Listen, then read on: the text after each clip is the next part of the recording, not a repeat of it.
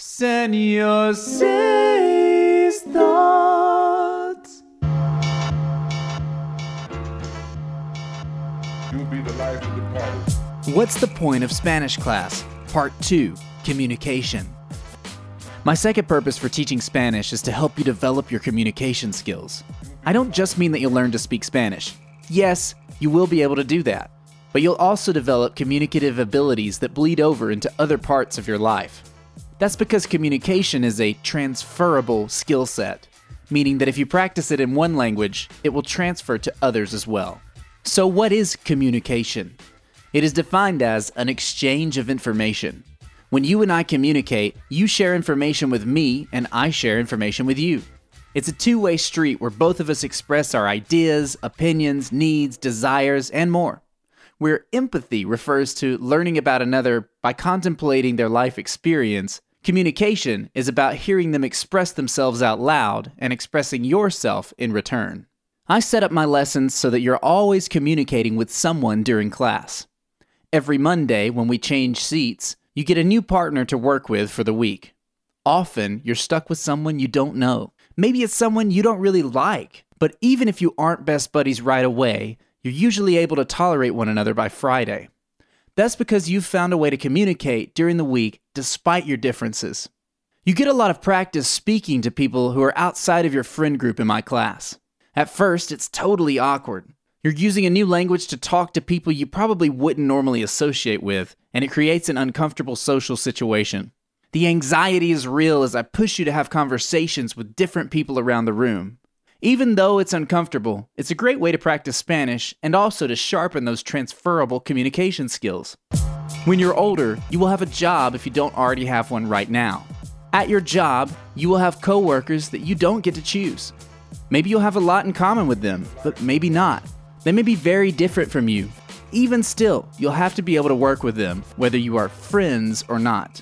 You need to be comfortable exchanging information with others regardless of the status of your relationship with them. My class helps prepare you for that reality.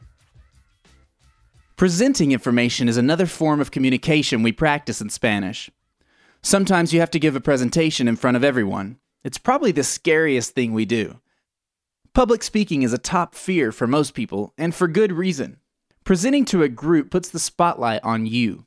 It can be nerve rattling to have everyone looking at you, waiting for you to tell them something, but it gets easier the more you do it.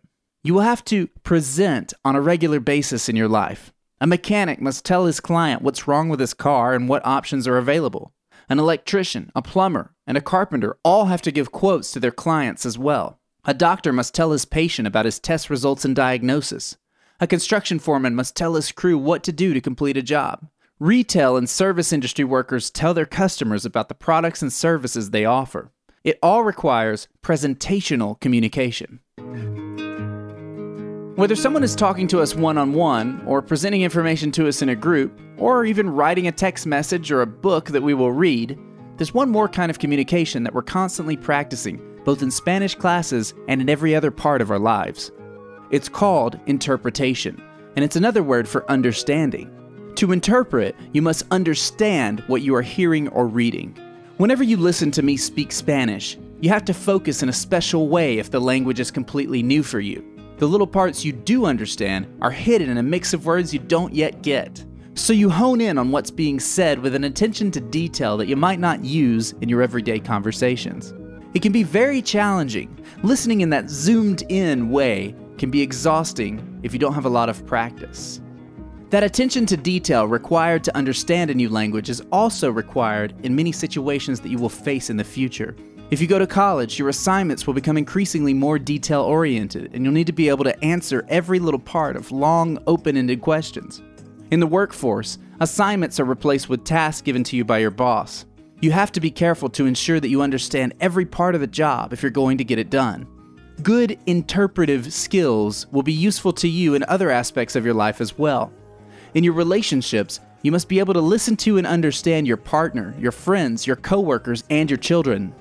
What are they really saying? What do they want? What do they need? Sometimes it isn't obvious and it takes an extra dose of attention to figure it out. This is also true of your relationship with yourself. Yes, you have to interpret yourself for the rest of your life. No matter how much you think you have figured yourself out, you're only one unexplained feeling or thought away from being a complete mystery. By tapping into the same sort of focused attention that you have to use to make sense of a new language, you can begin to understand yourself and others more readily. No matter what you do in life, you'll have important conversations with others. You'll prepare and present information. You'll have to pay attention to what others are trying to express, and you'll have to express yourself as well. We practice those communication skills every day in Spanish class, and because those are transferable skills, they will help you improve your life whether you continue to study Spanish or not. That gives me purpose as a teacher that goes beyond my subject and applies to every student, no matter what they're interested in. But I've got another reason for teaching. If you want to learn more about it, check out part 3 when I post it. Until next time, please do your best.